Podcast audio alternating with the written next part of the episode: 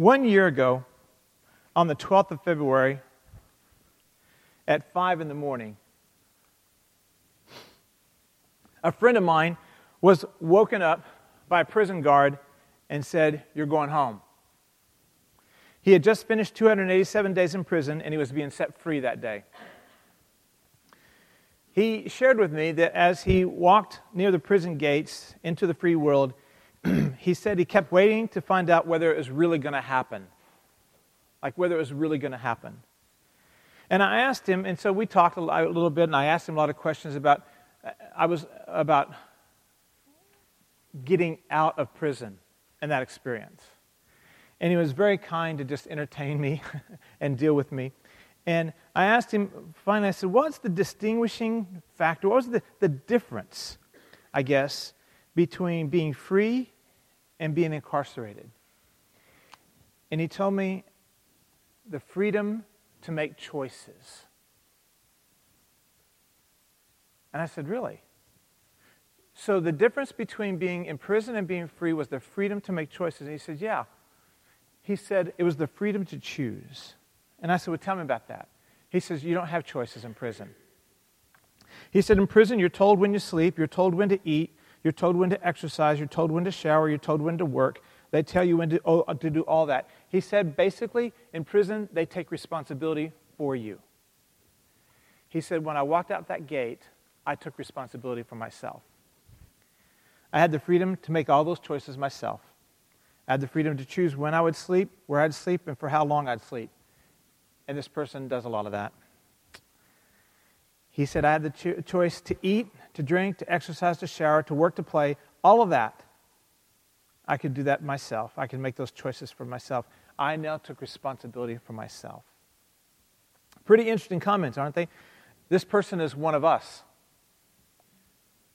This person is with us. He's part of our community. This week, posted a comment celebrating that freedom and thanking Crossing and Mother and Father for helping them. Freedom. I don't think that I fully understand what freedom is until I've had it taken away from me. But the Apostle Paul felt that freedom was being taken away from some people, those who had converted to Christianity. So he wrote a letter to help correct that situation. He addressed the topic of freedom not as a physical level, being incarcerated in prison, but at a spiritual level in Galatians. And so in the book of Galatians, which we're about to start, he talked about freedom this way. In Galatians 5:1, he said, It was for freedom that Christ set us free. Therefore, keep standing firm and do not be subject again to the yoke of slavery. Now, most of us are thinking about freedom and slavery in the context of what we see, of like history, of like having shackles on you or being incarcerated and all. He's completely speaking in a spiritual tone, a, spirit, a spiritual realm. And so we're trying to figure out when was I ever incarcerated spiritually? I didn't really feel that way, maybe. Maybe we didn't sense it and all. But he understood it. And Paul is trying to open this up for us, to us to understand it. And this book, we're going to be learning about that this, for the next little bit. For us to understand Paul's vantage point and to grasp all that Paul is writing about in this letter, we need to take today and step back and look at it from way up high. We need to see the big picture, the context, the environment that the book was written in to some degree or another, and then get that macro view on it so that as he writes, we understand the micro topics that he's addressing. And so here we are in Galatians. Let's first of all, just really quickly, let's, let me let you see this part here. Here in Galatians, there, this region up here is really called, technically, Galatia. You see it up there. But when the Romans came in and they made, they made political provinces, they named the entire region Galatia, and therefore that's why this book was written to the Galatians. You'll see this right here is the first missionary voyage of Paul, and you see he went right here and he went out like this, and he went right into this area we're talking about. And he traveled like that and he came back out. That was his first journey. You see, in his second journey, he did something very similar. He went up this way, he went back through that same region again here, way up here, came back down home. Then the third trip he made, he started again in Antioch and he went back into that same region. So he had traveled this region three different times, and in doing so three different times, he had relationships, he had churches he'd begun, he had disciples that were there, he had elders he'd put in place. All of this, he knew the people and the players here. So Paul had a relationship with these folks. Matter of fact, and later on, and I think it's chapter 4, I didn't highlight it but of the passage, he even speaks to them. He says, My dear children, which is very much a John type of term.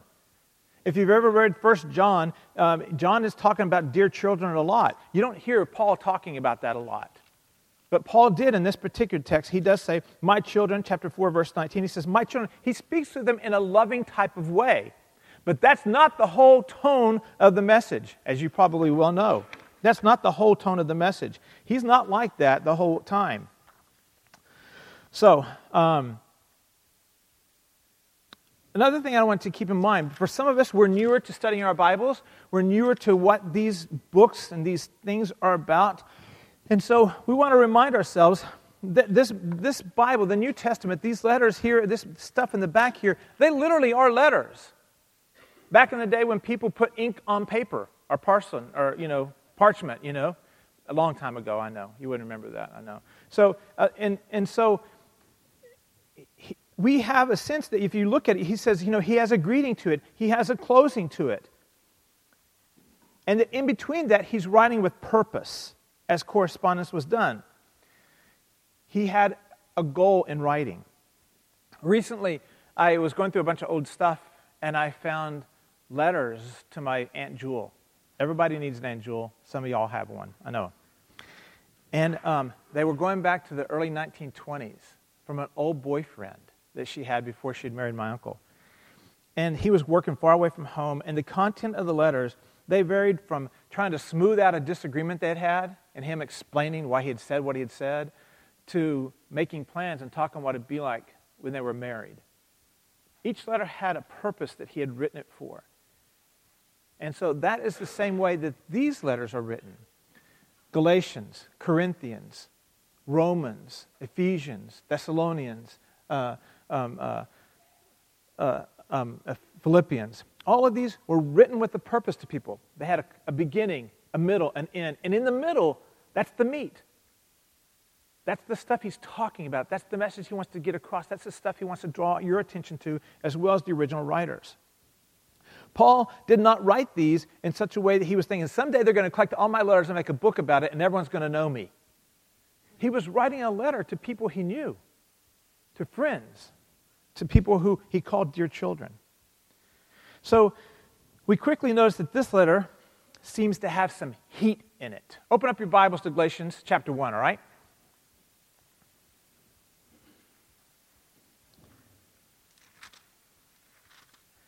This was the very first letter, they believe, that Paul had written. It was written probably in 48, 49 AD. And this intro is a little shorter than some, but he comes out swinging in this letter. He starts out with four, five verses of courtesies, and in verse 6, he takes the first punch. I am amazed that you would quickly desert him who called you by the grace of Christ for a different gospel. And he doesn't stop there. If you follow along, he does it again. In, in chapter 3, verse 1, he calls them foolish. In verse 2, he says, This is what I want to find out from you. He's interrogating them. He's like going, What were you thinking? Have you ever heard your parents say that? What were you thinking? That's what he says here. What were you thinking when you did this? In chapter 5, verse 12, he says, Would, now this one right here, he, he's, this one right here, let me, we're going to just go there. He says, Would that those who are troubling you even mutilate themselves. Mutilate themselves, he's not talking about cutting up their faces. Mm-mm. No. He's really saying right there what they would castrate themselves. He is not playing nicely here. The man is upset. So that's the context of this, of this book. And so we got to find out what was he so upset about? What was he hot about? There are some words and phrases in this letter that will help us understand that. One of them is law. You're going to read that verse in here. I think it's used 31 times. The word law is used in here 31 times. It's not talking about speed limits, it's talking about the Old Testament law, the Mosaic law, the stuff that God gave Moses in the desert. Then, on top of that, though, the Pharisees and everyone else added plethora of additional rules and regulations. And when he's talking about the law, he's talking about all of that. The law being all of those. He's, and in this book, particularly, he speaks of keeping feasts, eating certain foods and not eating certain foods, and, and ritual washing, and, and the Ten Commandments, and circumcision, and breaking the Sabbath. Over 600 Old Testament Mosaic laws were there. And he's speaking to those when we read about law in here, all right? That's one definition we need to know about. Another one is legalism. Definitely a, a, a, Bible term that the world has taken, and they've used it as well. But so that we're all on the same page, when we read this word legalism, what he's speaking about is this attempt to win God's favor by our own efforts of usually dedication and obedience. Faithfully keeping the law would do this. That, that was the idea. Faithfully keeping the law would do this. You're going to read throughout Paul's letters often where he's addressing this issue, where eating certain foods had nothing to do with the diet. They felt like it made them God's people. There, there is a, a bigger argument surrounding this book where it says that they were not trying to honor God, but they were also trying, they were God's chosen. They felt like as Jews, they were already God's chosen people. They didn't have to earn his favor. He had given that to them, and that was part of the problem. You Gentiles didn't deserve it, He gave it to us.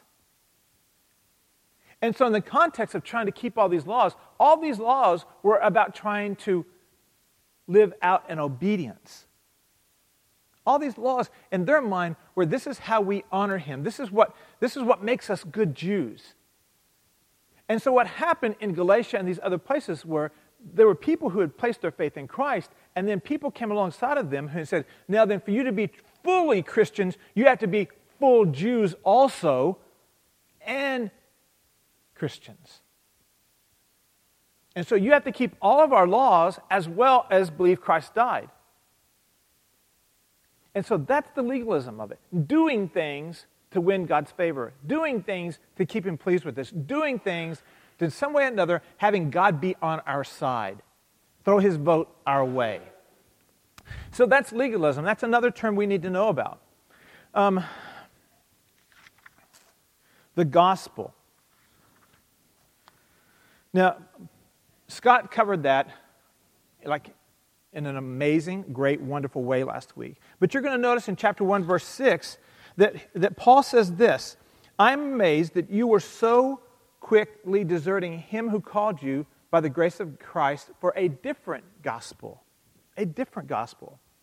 Well, here in this book, later on, like in, chapter 3 8, Paul even spells out, he says, the gospel is this, that God would justify by faith. That is the gospel, that he justifies by faith. By faith. But what was being said to these people, these Christians in Galatians, was that it's not just faith, it's stuff you got to do. And so he says that any gospel that is faith plus something is a false gospel. That's why the title that we put up here on our slides up here says this. There it says that. The gospel plus nothing, that's all. That's everything. Faith plus nothing, that's, that's it. And in this context, that's not what they were being taught. And that's what he's saying. That is a false gospel. He was saying that that gospel is one that is untrue. In this book, there are four mega themes that you need to be watching for. The, the theme of law, what we touched on. This group of Jewish teachers they insisted that non Jewish believers must obey Jewish law and all these rules, and that they believe a person was saved by following the law and by faith in Christ. And Paul opposed that, as we've been seeing. So that's one of the things we're going to see. Faith. Faith is used 23 times in this book. And it's the opposite of legalism. Faith is not about working, faith is about believing. And so here, the theme of faith is that we are saved by God, from God's judgment and penalty for sin by God's gracious gift to us. It's, it's what He's done to us, it's what He's given to us. And so this other theme is faith, used 23 times in the book. So, becoming a Christian is in no way based on our initiative or what we do. It's all based on our faith and what God has done. And then this other theme is the one we brought up a few moments ago, speaking about my friend freedom. That they were free from having to perform. They were free from having to be a certain way. They were free from having to do certain things. This is called, this book has been called the Magna Carta of faith. It was Martin Luther's favorite book. He, he named it after his wife. that was, that's pretty high on your list, isn't it? It was his favorite book because it just spoke of this theme of faith was so rich in it. And then finally, the Holy Spirit. We become Christians through the work of the Holy Spirit, and, and He brings new life even to our faith and to, and to believe as a gift from Him. And you're going to see that come out especially rich when we get into chapter um, 4 and 5. And then also, you're going to see it in chapter 2. It's going to be throughout the book. All over. so, those four themes we're going to see throughout the book over and over again. Now, then, keep in mind, and this is, this is so important, this is really important. We get into trouble in reading these letters when we don't pay attention to who the letters were written to. You remember I said they were letters. They were written to a particular people for a particular purpose. And so often we get into trouble, we begin to read these letters and say, well, this is what this letter says about unbelievers. No, the letter was written to Christians. And this is what he had to say to Christians about these topics. And so in this particular letter, these are folks who have, at one time or another, believed that Christ died and it was the total payment for their sins, and, and realizing, realizing that they could do nothing themselves. In that regard, they had to rely on Christ for their salvation, to fix their sin problem. It was written to Christians. And then others came into their midst, and they began to teach them something different. They began to teach them that to be fully saved, you had to be fully Jewish. So, in other words, it was Christ's death plus all the laws circumcision, eat the right foods, observe the right holidays. In this book specifically. Now, to, to more fully understand why this is important, we believe there are three phases in our Christian life. There are three, I mean, just like seasons, so to speak, in our Christian life sanctification, for, I mean, justification, the first one. Justification is based on grace. Justification is a large word that just says that, that my sin, that my sin penalty, the justice that was owed, that was desired by God, that was owed God for my sins, was taken care of by Christ on the cross. That He took care of my sin. And God's justice was met in Christ's death. It's a one time event. Only one. You don't have to do it more than one. You don't have to do it over and over again. If you've ever talked to God about it and you meant what you said, then that's, that's one time is enough. It's a one time event. That's justification. Many of us really get it too, that you know, that it is based on grace. It is not by, you know, that it's by grace you have been saved, not by works. We know that verse. It's by grace you've been saved. It's by God's unmerited favor upon you that you've been saved, not because not anything you've ever done. That's how you're saved. And so that one-time event right there is justification. That's one thing. That's a season. It's this, this, this part of our Christian life. I've been justified. I've been made clean. No longer does God see my sin. He sees the blood of Christ instead. It's, it is as if I've never sinned. That's how rich this concept is. But then the next season is this one here in the middle sanctification. And sanctification here is, what, this, is everything that happens from the moment you trust Christ to the moment that God takes you out of this world. It is this process, it is this, this time of becoming more Christ like. It is becoming conformed to his image. It is growth. There are seasons of rapid growth, and there are seasons of slow, disappointing growth. But it is a time frame of becoming more like Him. Now then, what the Galatians were taught, or being taught, that that's based on your works. And then this other, this other season here is glorification. That's basically that when this heart stops pumping and I just crumple to the ground, that I am with him.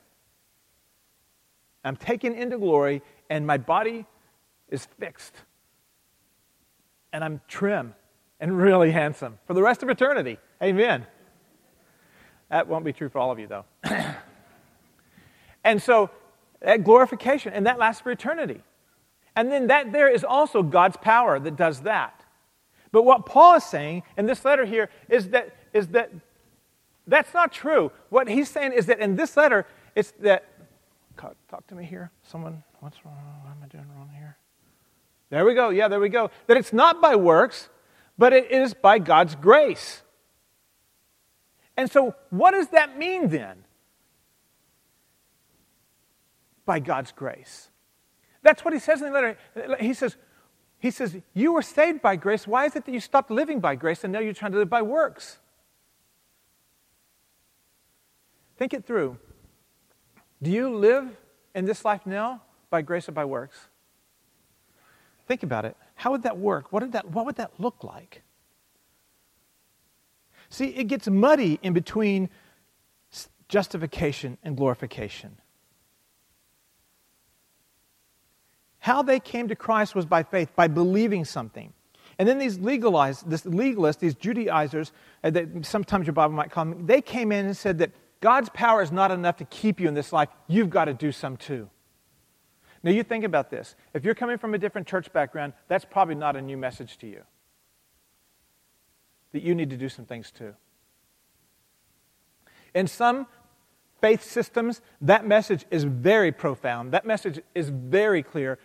You've got to do stuff for God to be okay with you and for you to earn His privilege, His preference, His liking you. It's what you do.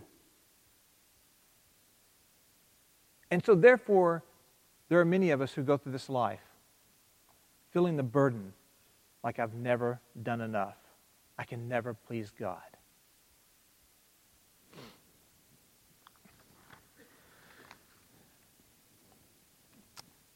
And so, therefore, that's why we read in this letter. That's exactly what he's saying in this letter in chapter 1, verse 6. And, and so in chapter 1, verse 6, that's where we already read that. In chapter 220, he's saying that's not true.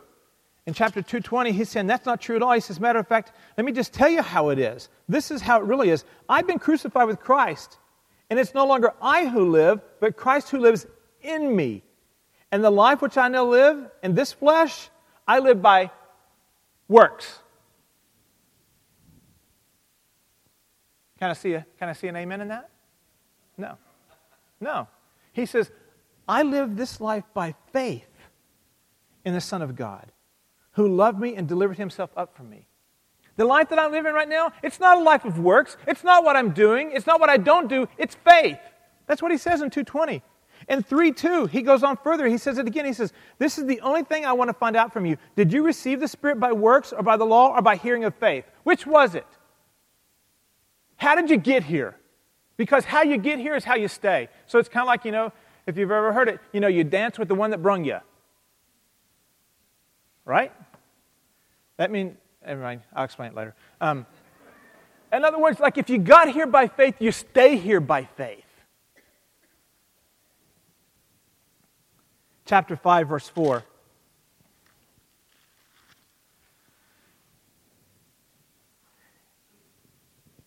You have been severed from Christ if you are seeking to be justified by law. You have fallen from grace. And so here he's saying, he's saying, if you're trying to add anything to this, that's not it. It doesn't work. If you're trying to add anything to this, you're not getting it done. If you think by keeping the law, if you think by being circumcised, if you think by eating certain foods or not eating certain foods or observing fasts or keeping the Sabbath, if you think all of that is adding that to your life is making God happy with you, it's not. It's not working at all.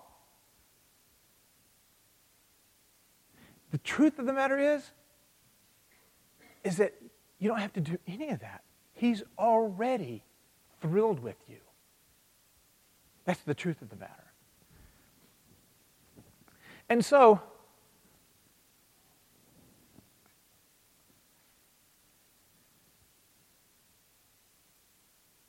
what you have here is this thing here where people have gotten stuck in the middle of believing that it's things we do that make us worthy, that, make it, that qualify us. It's that middle part that's so muddy and difficult that has become a problem for us. Now, let me give you an example because a lot of us are thinking, like, well, I don't keep feasts. I eat most everything that comes across my path. I mean, I do. And uh, so, like, I don't really relate to this message very much. Well, let me just give you an example. Jerry Bridges shared in his book this. He was about to speak at a church one Sunday. He had been brought in to speak about discipleship, which is his gig. And he arrived at the church only to learn that a leading member had died unexpectedly and tragically just the day before. And so the church was in an emotional turmoil. And so he realized to step into this church, into these people, and to speak about discipleship would be a square peg in a round hole. It just was not the right thing. He knew he needed to speak comfort to these people. And so he said, I pulled aside and I began to pray, God, give me the words you like for me to say. And he said, as I prayed, I began to think, now then, I really need you to come through here, God. Did I have my quiet time today? Did, have I said anything I shouldn't have said? Did I lust? Have I lied? You see where he's at? Have you been there before? When he needed God to show up, he went through a checklist and said, Am I qualified for him to show up in my life? Is he happy with me?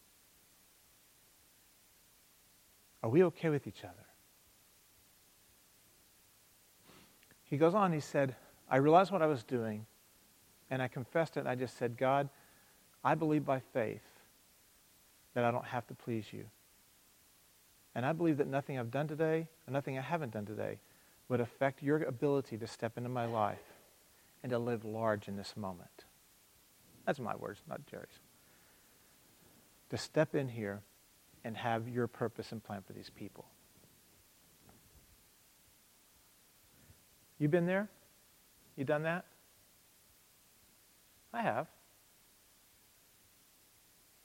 I've had times where I thought, you know, you show up with a teachable moment with somebody, with your kid maybe, and you think about yelling at the wife or the kid a few hours earlier.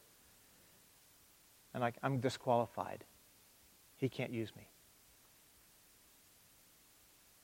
I'm, he's not happy with me. I would be unusable.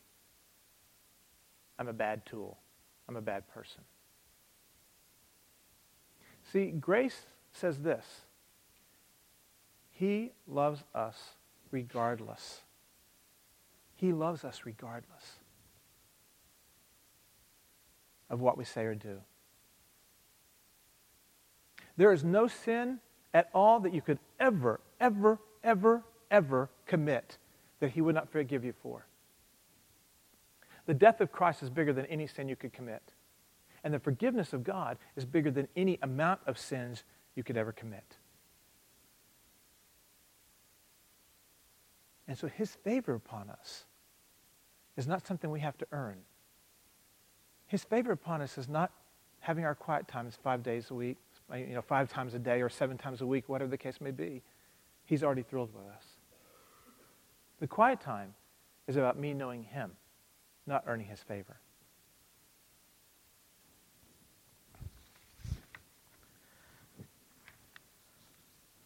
Now, does that mean, and, and Paul addresses this here too, does that mean that we're free to sin? See, this is the thing about Christ and the Gospels. Yes, it does. I really said that. Yes, it does mean we're free to sin. When I spoke to my friend, one of the things he said about getting out of jail, one of the things he said about getting out of jail was he said, Now that I'm out of jail, I can do what I want. I can go over 55 miles an hour if I want to.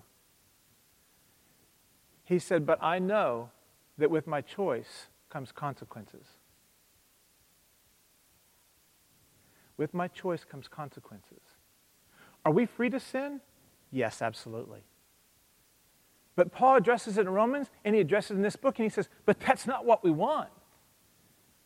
And if we do, it has consequences.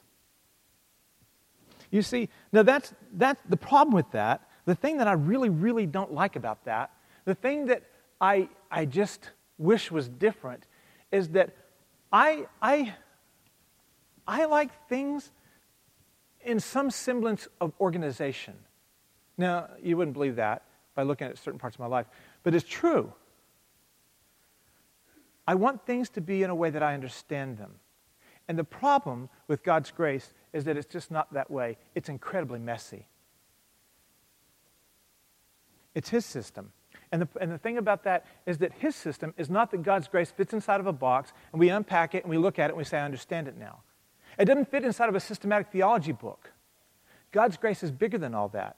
It is infinite the way He is. And in my finite mind, I'm not going to wrap my head around that. And so, as I've been studying this, I've made the decision that I will err on being generous with grace as opposed to being cautious with it. I will err with giving out to someone that I'm not sure really deserves it because I didn't deserve it to begin with either. Now, immediately people are saying, well, what about accountability? I don't know about accountability.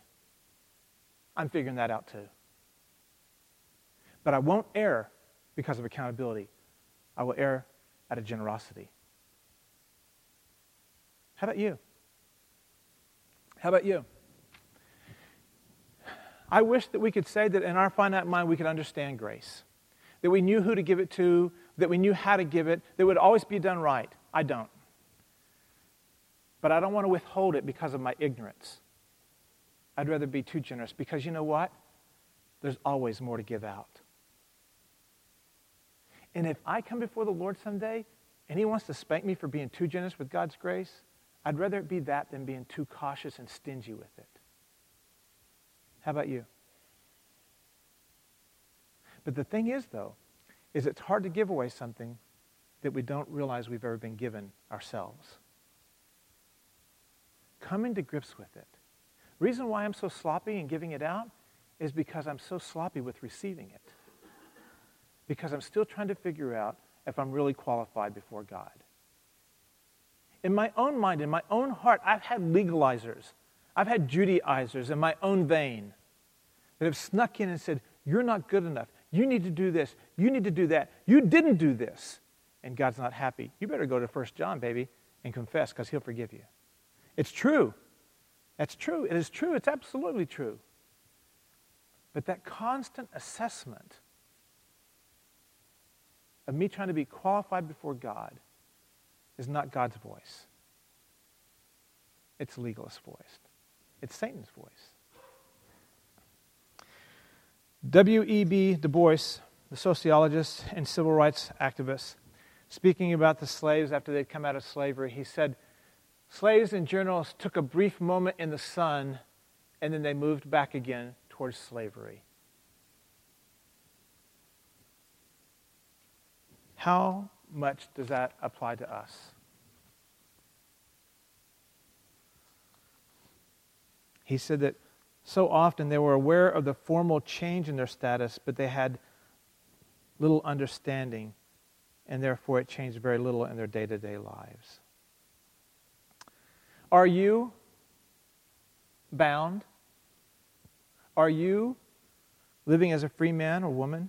Do you realize how often you assess yourself for your worthiness before God by what you do or don't do? Well, I'm just beginning to. I hope that we learn that together. Let's pray. Father, we thank you for your word and for the richness and the depth of it. And in my small mind, I just barely scratched the surface. I pray that we as a community together would learn to scratch it deeply, that we together would learn what it means to live in grace and to give grace and to be generous with grace. And, that, and understanding how much grace we've received, it won't give us the it gives us the freedom to sin, but it will not give us the compulsion to. Because when we truly understand the grace that we received, our hearts are moved towards you, not towards sin. Teach us, Lord, and may we follow. Thank you for your unmerited favor. And thank you in this moment, every single one of us in this room has your great love and compassion bestowed upon us. regardless of where we've done, regardless of what we've done, or where we've been today. You love us. And it's